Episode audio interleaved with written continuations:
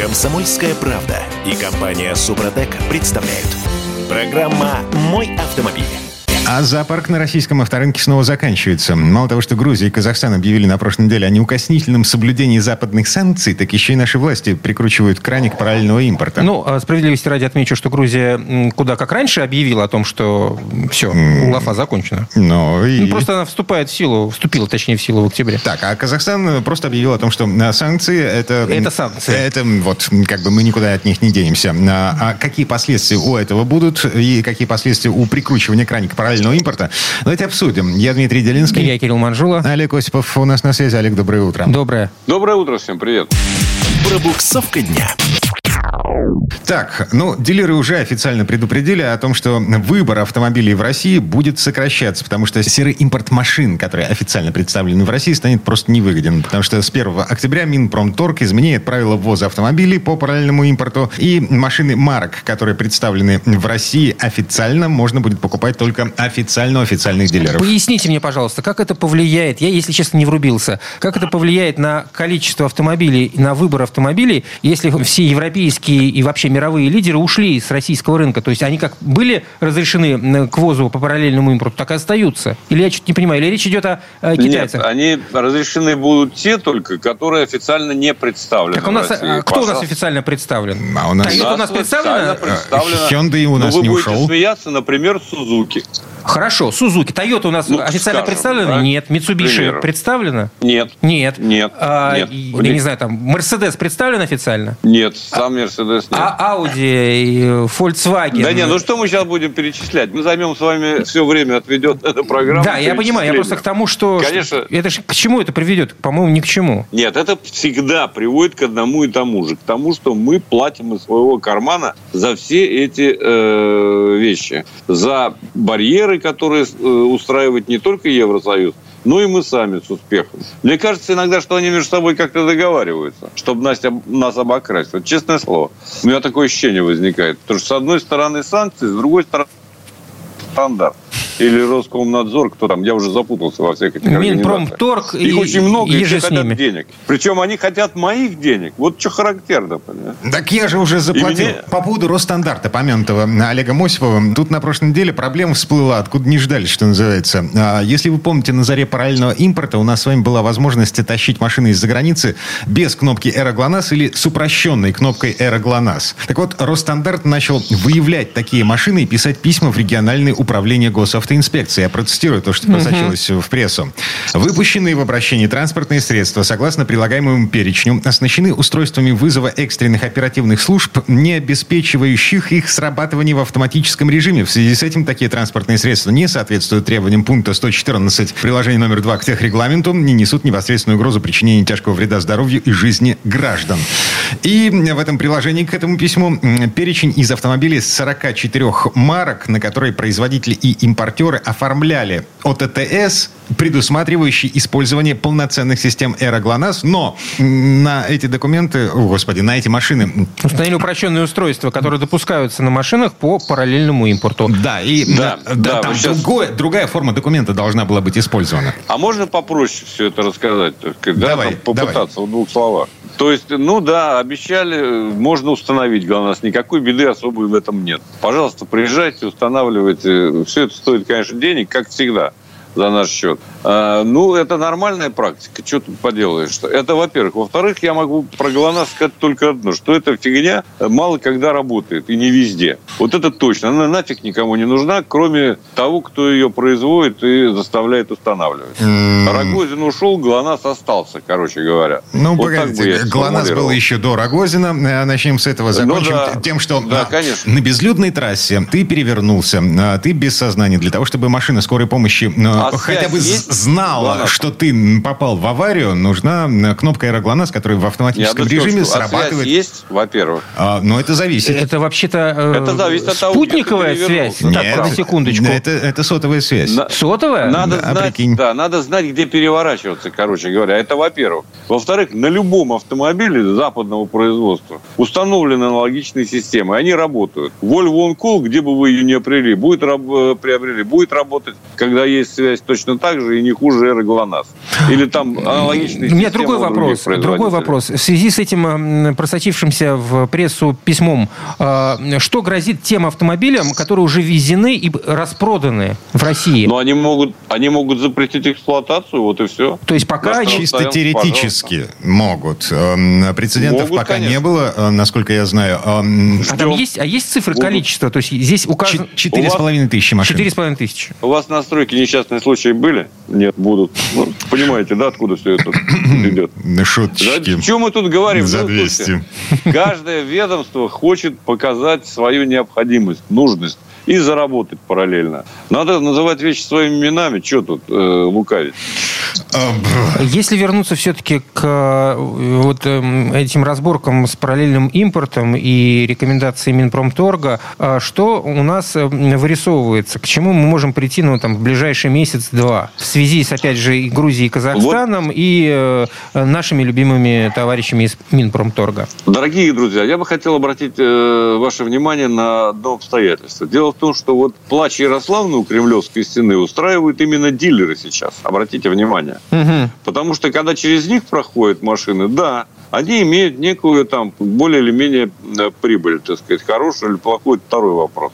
Но никто не отменял возможность ввоза частными лицами. И такими предложениями пестрит интернет. Пожалуйста. И на самом деле большинство э, автомобилей возятся именно таким образом. И будут возиться дальше. И никакого дефицита там э, какой-то марки или модели в связи с вот с этими ограничениями не возникнет, насколько я себе представляю. Просто дилеры не смогут на этом наживаться, а частные люди, пожалуйста. А потом вы частным образом приезжаете к тому же дилеру, и он в желании заработать и обслужить вас как следует, берет с вас деньги и ставит на учет, ну, ну то есть на обслуживание. Тут самое важное, никаких, как следует. Никаких проблем нет. Дилеры э, преследуют свои цели, так сказать. Э, вот и все. А таких вот особых проблем я лично, честно скажу, не вижу. Так, ну, Пожалуйста, ну, хотите, пригоняйте. Самое главное, какими документами обложена эта машина. То есть, если там ОТТС... Это и, да. Да, это, и в, в этой машине упрощенная система Эра ГЛОНАСС, то это проблемная машина. В конце концов, если вы возите приличную иномарку, так сказать, на 30%, которая как минимум будет дешевле, чем то, что продается здесь, значит, вы найдете 100 тысяч, условно говоря, чтобы, чтобы поставить... Э, установить Эру ГЛОНАСС. И пере, перестанете И пусть они утрутся! Есть у меня эта кнопка. А там же это все нужно регистрировать, проходить вот эту Да, уж это вот эти вот, вот ребята, которые регистрируют и заставляют, они, конечно, мимо кармана не пройдут, это точно. Они запустят обязательно в него руку. Так, ладно, три минуты до конца этой четверти часа. Олег Осипов ездит на очередном китайце. Тест-драйв. Да, я, по-моему, не успел рассказать по-человечески об Амоде. Об Амоде э, S5 GT. Да. GT. Вот. А это китайцы в GT китайцев GT, Они могут скажу, все, нет, ну, Дима, они уже могут все. Лепишь Китайцы шильдик. могут все. И вот, как на «Жигули» в свое время лепили. Да, и э, я расскажу в следующий раз именно, так сказать, о другом, совершенно другом китайце, но сейчас о моде, потому что только что вернулся из Казани, у меня свежие впечатления, так сказать. Кстати, симпатично, э, региончик, между прочим, все есть, красивые дороги неплохие, много камер, безумно много. Машина едет быстро, все, она может любим. Разгоняться до почти 200 километров в час. В Казани, там, где много камер. Ну, там, где много камер, на радость тем, кто с этих камер стрижет купоны, сказал бы я. Машинка совершенно э, другая. Она отличается от простой S5 э, буквально многими вещами. Ну, во-первых, двигатель другой. 1.6, а не 1.5. Да, я это, понимаю, что это, он похож, но... Это тем... прогресс. Это просто нечто. Слушайте, ну не надо. Вот все-таки э, э Господи, едет да... она э, намного более уверенно. Да, Единственное полутора, которое... полуторалитровые, прости, Олег, полуторалитровые движки вот эти китайские, они задушенные. Вот. В смысле задушенные? Ну, ну это вот, ну слушайте, они... если на обычный 147, здесь э, 150 сил, 7,6 до сотни, в принципе, она разгоняется очень уверенно. Привод, конечно, передний, тут э, вопросов нет, но самое главное, более отзывчивая коробка, это робот, да, и более жесткая подвеска. То есть она настроена на такую, на молодежную спортивную езду. Да и позиционируется э, модель именно как автомобиль для молодежи, для молодых жителей города. Единственное, что, конечно, э, на трассе ему на треке делать нечего, потому что, в общем, на высоких скоростях, свыше 140, скажем, не очень уверенно автомобиль держит дорогу за счет того, что возникает подъемная сила. Короче говоря, ему бы не повредило, конечно, больше устойчивости. Для этого нужны спойлеры и сзади, и спереди юбка необходима. Может быть, и диффузоры тоже не повредят, потому что все-таки машина, скажем, подспортивленная. Зато тормоза отличные. Двухпоршневые, впереди большие, оранжевые, на них можно смотреть, любоваться. Ну, ладно, хорошо, давайте будем любоваться. А, и я еще раз напомню, Олег Осипов поездил на Амоде S5 в версии GT. А, китайцы пытаются играть в спорт. Ну, смотри-ка, тормоза похвалил. Олег обычно их ругает у китайцев. Угу. Так, ладно. Еще один китаец уже завтра э, в исполнении Олега Осипова. Это будет уже совершенно другая машина. А прямо сейчас мы прощаемся. Олег, спасибо. Олег, счастливо. Всем удачи на дорогах. Пока. А мы вернемся буквально через пару минут. В следующей четверти часа к нам присоединится Юрий Сидоренко, автомеханик, ведущий программу «Утилизатор» на телеканале Че. И поговорим о том, ну, зачем нужно проверять полис ОСАГО уже после его покупки. Комсомольская правда и компания «Супротек» представляют. Программа «Мой автомобиль». И тут мы такие недоверчивые с утра. Да ладно. Кроме я, шуток. Не, я тебе не доверяю. Это Кирилл Манжелов. Это Дим Делинский. Да, мы друг другу... э, Не Нет. доверяем. Да какого черта? У нас Юрий Сидоренко. э, Ему автомеха- не доверяем? Автомеханик, ведущий программу «Утилизатор» на телеканале Чей. Юр, доброе утро. Доброе утро, Юр. Доброе утро всем. А чем докажешь, что доброе? А чем докажешь, что Сидоренко? А чем докажешь, что автомеханик? И на телеканале Че. Э, Всем, да. Не, ну ты правильно говоришь, надо доверять, но проверять. Потому что началась осень и понеслось. Все, у меня тут куча полисов ОСАГО. Люди приезжают, спрашивают, что как. Ну и вопросов тоже очень много задают в соцсетях. А, Короче, э, зачем проверять полис ОСАГО после покупки? Ну, вот этим вопросом задаемся сегодня. Я не очень понимаю, полис ОСАГО у кого проверять? После покупки чего? У себя свой собственный. Вот ты купил э, вот эту бумажку, заплатил за нее. Так. А, а теперь будь добр, проверь. Автомастер. Так, слушайте, циферки для начала, для того, чтобы наглядно показать масштаб проблемы. Каждый год российские страховые компании выявляют больше 150 тысяч поддельных полисов. Э, Всего количество водителей, купивших полис у мошенников, оценивается в миллион сто тысяч человек. Это экспертная оценка. И фактически получается три машины из сотни в потоке с левыми полисами. Нормально? Кирилл? Не, нар- не- чё, чё ты Я их не продаю. Ладно, во-первых, чем это грозит мне, законопослушному водителю? Вот еду я в потоке, а Ты мимо машина с левым полисом. А вот если ты имеешь в виду, ты попал в ДТП, второй участник с левым полисом, чем тебе это грозит? Э, Ну как, если в нас въехал, то есть я хороший, а меня кто-то въехал, у которого левый полис ОСАГО. Ну все, только, Да, только да. через суд с него надо стребовать будет деньги. Ну а так вообще его могут даже привлечь с его липовым полисом к уголовной ответственности за подделку документов. Если выяснить, что он заведомо купил э, поддельный полис и знал, что он у него поддельный. А. Поп- Попробуй это выяснить. Не, ну доказать-то можно все что угодно, если захочешь.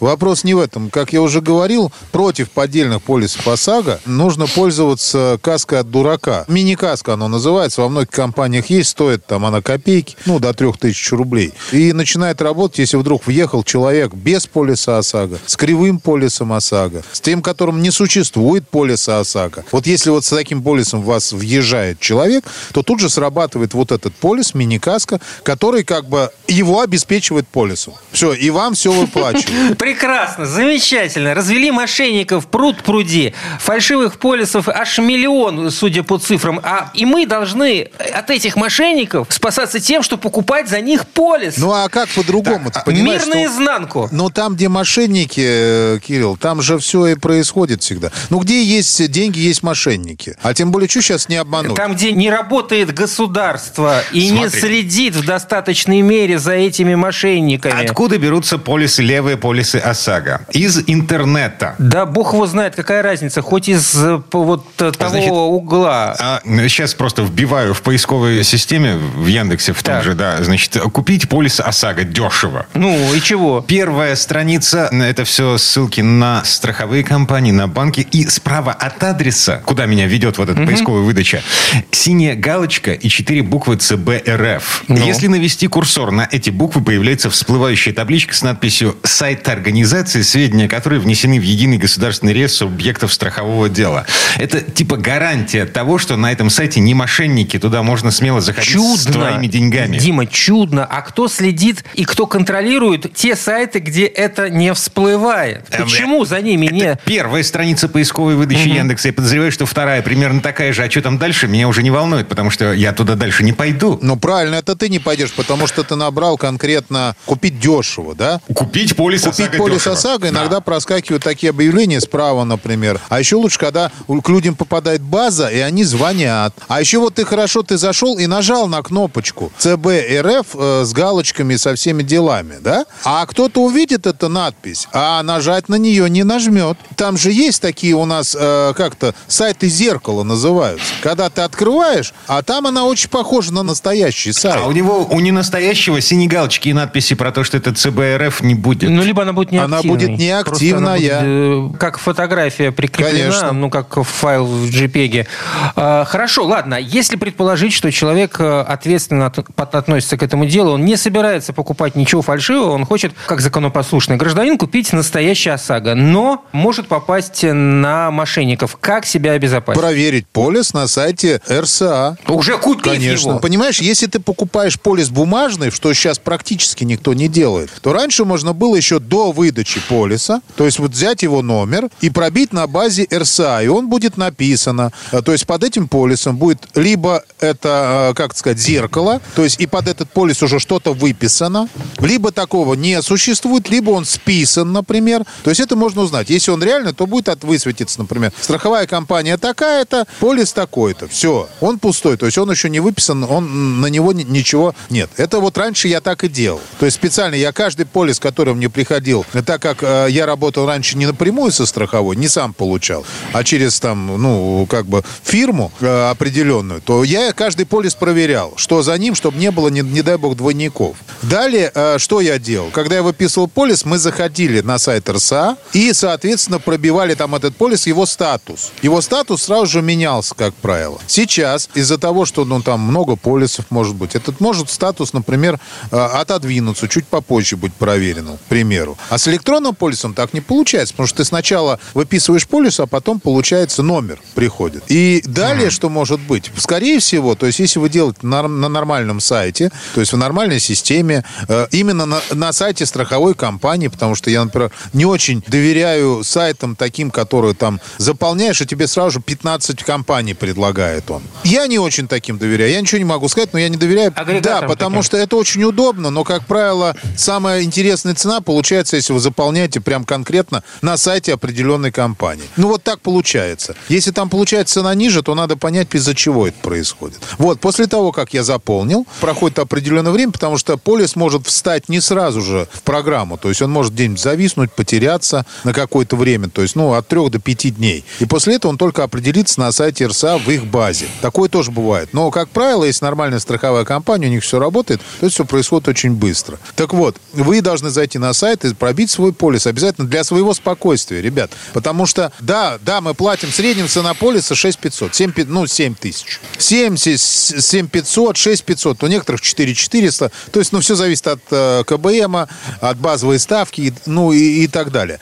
Вот. И, эм, э, да, вы можете потерять 6 тысяч рублей, но при этом вы знаете, что вы, что вы будете обеспечены дальше ОСАГО, то есть покрытие будет. И не дай бог, его не будет. То есть вот вы будете есть, вы будете думать, все, я все сделал, все правильно сделал. А этот полис, например, вот смотрите, вот, вот бывает такое, что он просто где-то потерялся. Ну, бывает такое. Вот раньше я, например, все время всем говорил, ребят, сохраняйте факт оплаты. То есть вот распечатайте чек и приложите его к полису. Потому что если вы официально заплатили по этому полису страховую компанию, а вы платите прямо, вот, например, есть название страховой, вот у вас и написано название страховой в квитанции. Вы потом приходите в эту страховку- страховую компанию, даже если полис не определился, говорите, ребят, вот я вам деньги заплатил, да, вот за вот этот полис, да, а где он?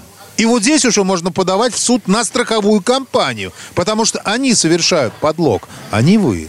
Вот. А если у вас там э, оплачено непонятно куда, вот какая-то криво, ну, то есть, ну, какие-то кривые схемы, тогда нужно его, конечно, пробить. Если его там его не увидели, но написать в, стра- в РСА письмо и узнать, что с этим полисом, где он находится, реально он есть или нет и так далее. Поэтому нужно обязательно проверять. Выписали, проверьте. Хуже не будет. По крайней мере, можно сориентироваться, пока не произошло непоправимое. Непоправимое, в смысле, это если вдруг, не дай бог, э, человек попадает в ДТП, он оказывается виноватым, а потом он узнает, что у него полиса нету. Вот это вот беда. Это беда, которую нужно решать и себя страховать. Тем более делать это элементарно. За три действия у вас все сразу же высвечивается.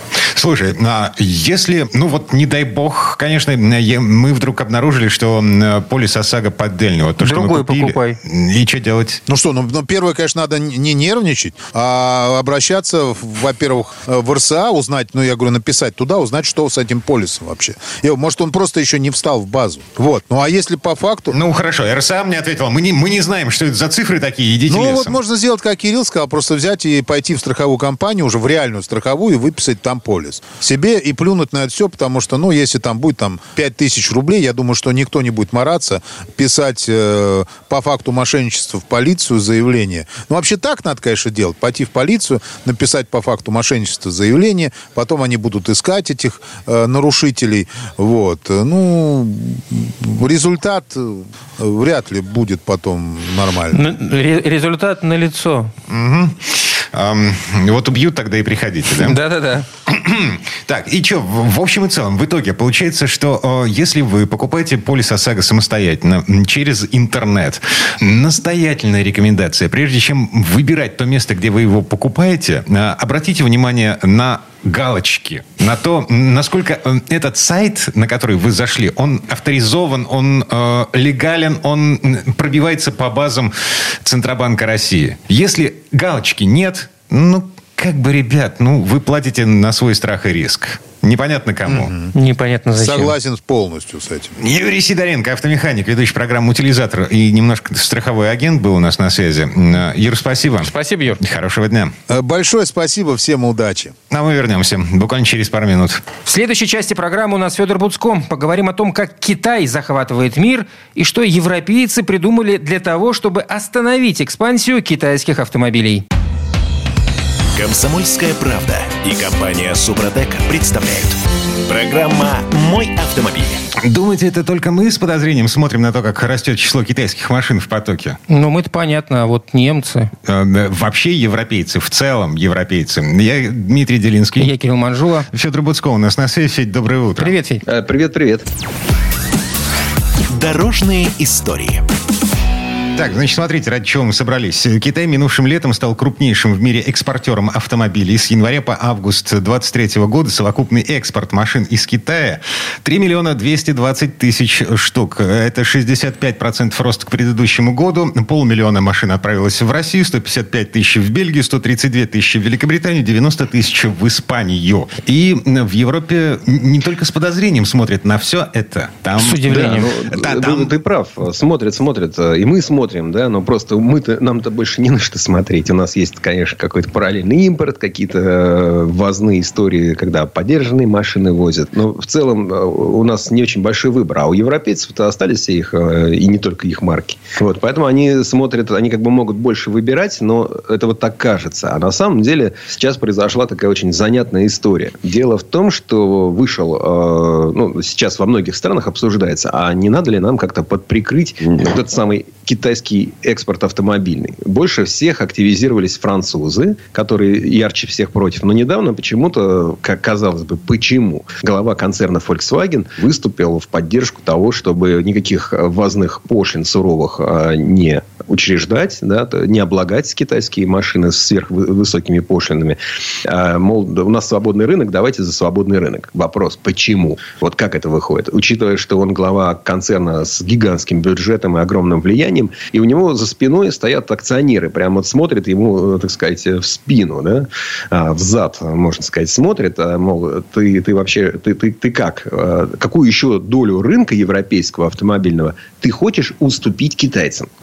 Хотя французы против. Глава вот этой Еврокомиссии, вот эта суровая женщина Урсула фон дер Ляйен говорит, что Китай наводняет рынки дешевыми электромобилями, что цена искусственная, что она такая получается только за счет огромных государственных субсидий со стороны Китая. Смотри, значит, та же самая Урсула фон дер Ляйен, не к ночи помянутая, эм, она пару недель назад заявила, что Еврокомиссия начинает расследование в связи с тем, как китайский автопром заходит на европейский рынок. Да, здесь э, есть еще интереснее. Да. Глава МИД КНР Ван И э, уже на прошлой неделе, вот буквально на днях, заявил, что Китай придерживается зеленого низкоуглеродного устойчивого развития. Это полностью совпадает с курсом, которому следует Евросоюз. Китай и Европа партнеры, а не соперники. И развитие промышленного производства должно основываться на честной конкуренции, а не на протекционизме. Новый фронт открыли.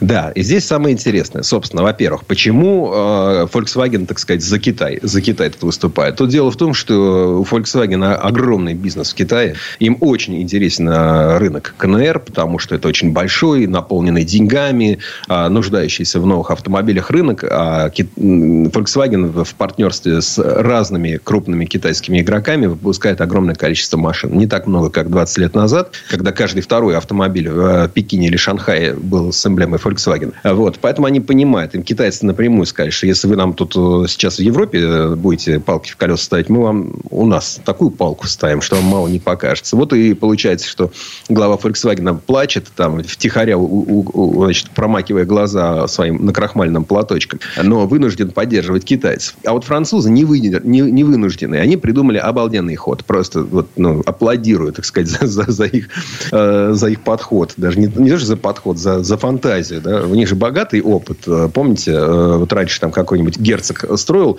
э, мост. Может быть, он в поле, даже реки нет. Но если ты хочешь через мои земли пройти, тебе надо пройти по мосту. А мост – это платная история. То есть, они же умеют деньги собирать. Вот и в этот раз придумали. А, говорят, углеродный след будем оценивать. А углеродный след – это не то, сколько машина в процессе Сколько на производство этого углеродного да, да, да. И тут мы смотрим, а как вырабатывается электричество в Китае? Очень большая часть э, сгораемой, Уголь. это сжигает, сжигает угле, углеводороды. Да? Уголь, нефть, ну, мазут, газ, мазут нефть там, и так далее. Да? Ну, в общем, короче, такая система грязная. А за это мы их оштрафуем, потому что они природе э, вредят. А, соответственно, а какая энергия во Франции? А французы вообще короли сейчас электрорынка. Атомная. У них атомная. Атомная. Атомная. Ну, так, э, так это же прекрасно. Атомная, значит, СО2 нейтральная? Нейтральная. Ну, и все, и замечательно. И вот французы проталкивают закон по защите вот этих внутренних интересов. Тут надо вспомнить, что Франция, она, ну, какая бы ни была сейчас, она все равно себя мыслит как империя, даже если бывшая.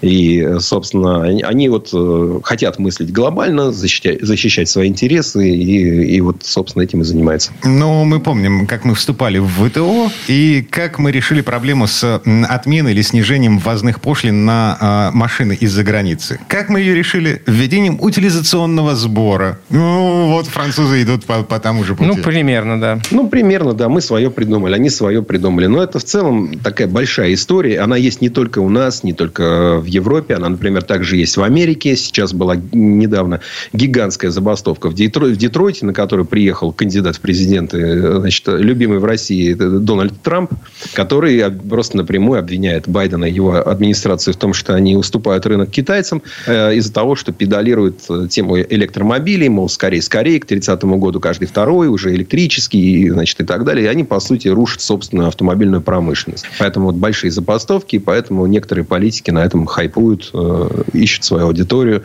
и накачивают свои голоса. Но и насчет конкуренции. Свободной и честной конкуренции, которая, значит, призывает китайское руководство. Китайские машины набирают 5 звезд в краш-тестах в Евронкап. Но все мы понимаем, что краш-тесты, ну, они проводятся по известной совершенно технологии. И, по идее, наверное, можно сделать, наверное, мусорный контейнер, который на Евронкап покажет 5 звезд. Да? Он будет мусорным контейнером и останется. Но 5 звезд он наберет. Потому что здесь он так-то сминается, тут такие-то зоны деформации, э, здесь такая-то электроника, и вот тебе уже даже не то, что 5, 5 с плюсом просто получишь. Слушайте, на, да, потребители, по большому на, счету, на все эти краш-тесты, он приходит в магазин, и сравнивает цены.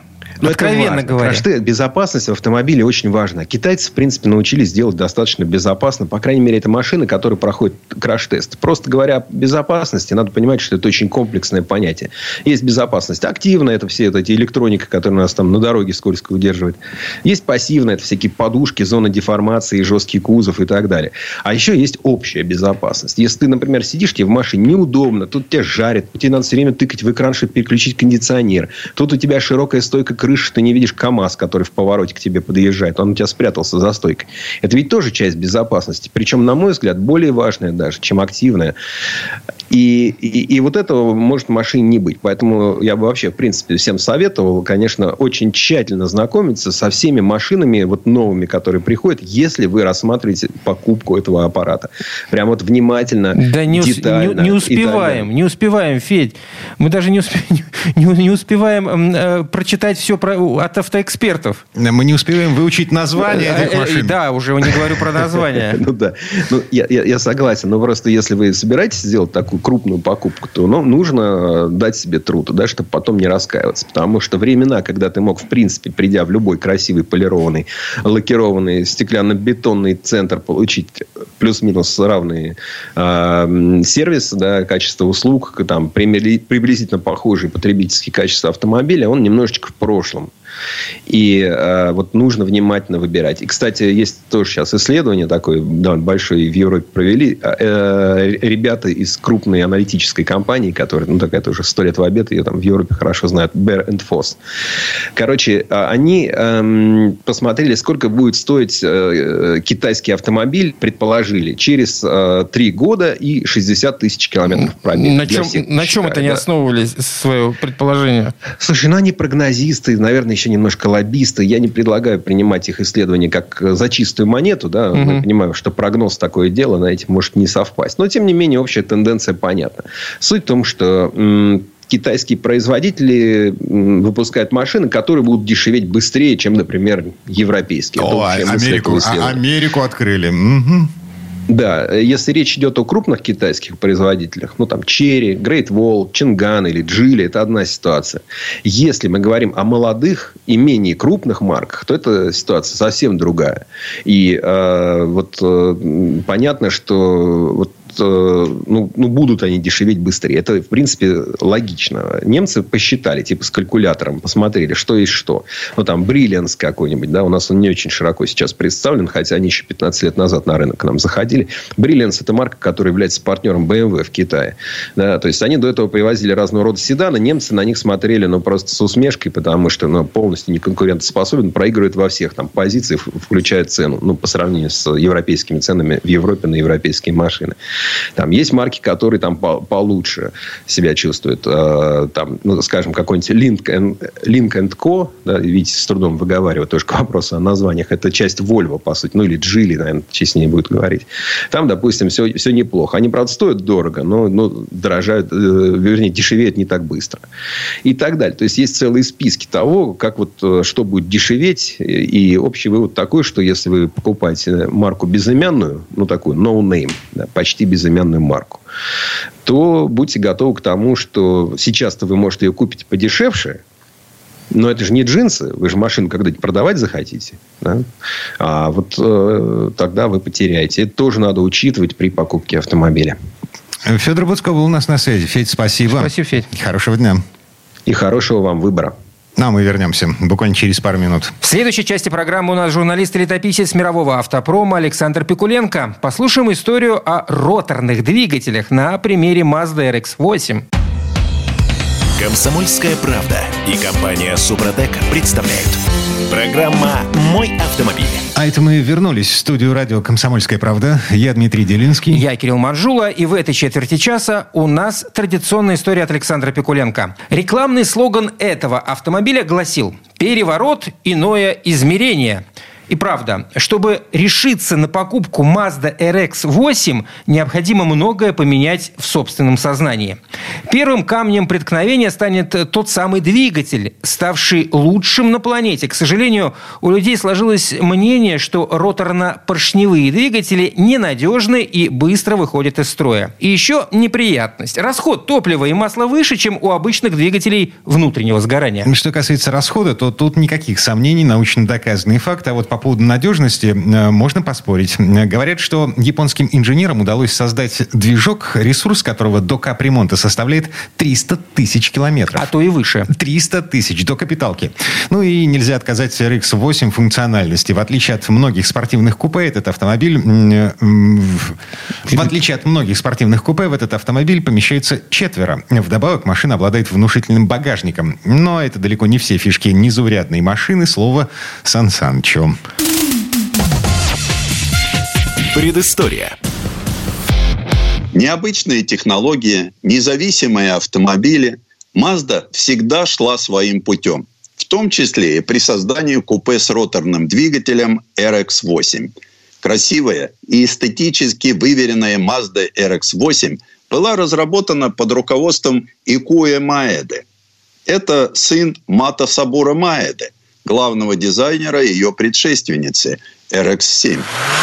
Эстетическая оригинальность Mazda RX-8, вероятно, не была бы так сильно подчеркнута ее механическим статусом, если бы это не был действительно особый случай на автомобильном рынке. Роторный мотор, да, технически это очень элегантно. Но каковы минусы? Расход топлива и масла, а еще и ненадежность. Еще в 70-е казалось, что будущее нового принципа работы ДВС, созданного Феликсом Ванкелем, радостно и безоблачно. Начиналось все в далеком 1961 году, когда на Мазде решились на покупку лицензии на производство роторно-поршневых двигателей ЭНСУ. И потребовалось 6 лет напряженной работы, прежде чем дебютировала первая роторная модель Mazda Cosmo 110S. Она быстро стала популярной, и моторы Ванкеля появились под капотами других моделей фирмы. За следующие 10 лет было выпущено более миллиона роторно-поршневых маск. Впечатляющий результат, особенно на фоне полного забвения темы роторно-поршневых двигателей на самом НСУ. После многочисленных эксплуатационных проблем на очень интересной машине РУ-80. Так что Mazda на долгие годы осталась единственным в мире производителем серийных машин с двигателем Ванкеля. Хотя в этом направлении экспериментировали многие, в том числе и Волжский автозавод. Самый известный из роторных Mazd стало купе RX-7 с двухсекционным РПД, двумя турбинами и заявленной мощностью 280 лошадиных сил. А вот в наши руки попала ее наследница – и, как оказалось, последняя в линейке роторных машин Mazda RX-8. Причем этот автомобиль был куплен новым у московского дилера. Здесь за 18 лет жизни пробежал совсем немного. Около 30 тысяч километров. То есть сегодня это уже редкий коллекционный автомобиль. А начался путь этого спортивного купе в 1999 году, когда на автосалоне показали концептуальный RX Evolve. Увидев положительную реакцию публики, на фирме решились на серийный выпуск. Хотя все знают, что показать концепт-кар с провокационной внешностью – дело, в общем-то, не хитрое. Сложнее решиться на его серийное производство, изменив лишь некоторые детали. Так, RX-8 стала четырехдверной, причем задние двери распахиваются против движения. Традиционных центральных стоек нет – что не только позволяет легко попасть на заднее сиденье, но и придает больше динамизма образу, маскируя RX-8 под двухдверное купе. Вообще-то здесь динамичность и агрессия явно выставлены на показ. Чего стоят внешние пропорции? Сравнительно короткий передний и задний свесы, в меру длинный капот, сильно заваленное ветровое стекло и массивная задняя стойка, перетекающая в багажник. Во всем виден характер. И в то же время все гармонично. Ни один из элементов не выпадает из общей идеи. Без сомнения, RX-8 и сегодня выглядит как вполне современный автомобиль. Внимание к деталям видно и внутри машины. спортивность и роторность здесь слились в единую тему, что создает совершенно особую атмосферу. Но сначала надо попасть внутрь. Открываем передние двери. На них все-таки оставили традиционные ручки под правильный хват. Высокий центральный тоннель проходит через весь салон, эффектно разделяя его на четыре независимых места. И водитель, и пассажиры попадают в своеобразный мини-кокпит с довольно жесткой боковой поддержкой. Рабочее место водителя – образец функциональности. Небольшое рулевое колесо, короткий высокопосаженный рычаг коробки передач, перфорированные алюминиевые накладки на педалях. Приборы спрятаны в три глубоких колодца. В них циферблаты, несколько перегруженные шкалами и цифрами. Хотя показания основного для этого спорткубе прибора тахометра считываются великолепно. Благо он самый крупный и установлен по центру. Необычная и средняя консоль. Дизайнеры часть ее стилизовали под знакомый всем кружок компакт-диска, а над ним расположили приличный для тех времен размеров дисплей навигационной системы. Если он не нужен, его можно убрать. И, конечно, надо обязательно открыть капот RX-8 и попробовать найти двигатель. При этом с удивлением обнаружить, что большая часть моторного отсека заполнена второстепенными системами, а очень компактный двухсекционный роторник уместился за передней осью строго по центру автомобиля. Это решение, наряду с другими, позволило добиться отточенной управляемости. А вот звучание мотора поначалу просто ошарашивает. Его звук настолько необычен, что задумываешься, но не так должен работать ДВС. При езде на Mazda RX-8 главное не бояться больших оборотов. Ведь раскручивается мотор энергично, и чем ближе к красной зоне тахометра, тем охотнее он наращивает темп. Mazda заявляет, что первые 100 км в час RX-8 пролетает за 6,5 секунд, что даже сегодня можно считать достойным результатом. Настоящий сюрприз преподносят тормоза. К их работе также приходится привыкать. Иначе Mazda всегда будет останавливаться на несколько метров раньше, чем планировались. Но даже после серии энергичных торможений не чувствуется и намека на потерю эффективности. Сказывается и скромная снаряженная масса в 1200 килограммов. Сразу становится понятно, что эти тормоза могут справиться и с куда более тяжелым авто. Задний привод и отзывчивое рулевое управление способны подарить немало острых ощущений и приятных моментов опытному водителю. Только имея устойчивые навыки скоростной езды, можно позволить себе немного порезвиться за рулем RX-8. Правда, предварительно попробовать автомобиль на ровной и хорошо просматриваемой дорожке. Вот в этот момент и выясняется, что Mazda RX-8 оказывается весьма послушна и безупречно выполняет не только стандартные маневры, но и дозированное боковое скольжение. Но слишком заигрываться не стоит. Если в обычных режимах купе ощущается машиной добродушной, то в предельной это настоящий спорткар. RX-8 очень долго удерживает траекторию даже на весьма затяжных дугах. Но чудес не бывает. И при определенной, пусть и очень высокой скорости, предел сцепления все-таки наступает. И тогда выскальзывание наружу поворота происходит очень резко. Мы все это попробовали на закрытой трассе. И понятно, что в этот момент система стабилизации была отключена. Поэтому при ежедневной езде полагаться на электронику просто необходимо. Она с небольшим запаздыванием, чтобы водитель успел понять всю критичность ситуации, будет приходить на помощь.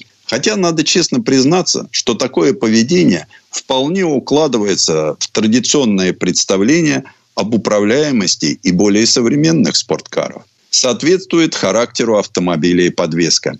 Конструкция шасси и сегодня вполне современна. Здесь японцы как-то обошлись без уникальных решений. Двухрычажка спереди и многорычажка сзади. Хотя плавность хода – понятие не для этой машины – Короткоходная подвеска и низкопрофильные шины весьма подробно передают все неровности дорожного покрытия.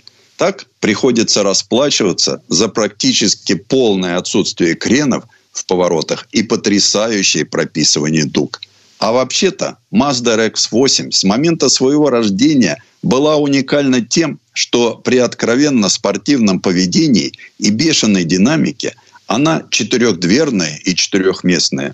Но что самое обидное, такое революционное роторное спорткупе не пользовалось большим спросом. Упадок американского рынка и рост иены, поскольку Mazda производила и производит свои машины в Хиросиме, сделала сборку RX-8 убыточной – а еще к этому времени в Европе озаботились экологическими проблемами. И летом 2012 года производство этого незаурядного автомобиля закончилось. Было сделано всего 200 тысяч машин.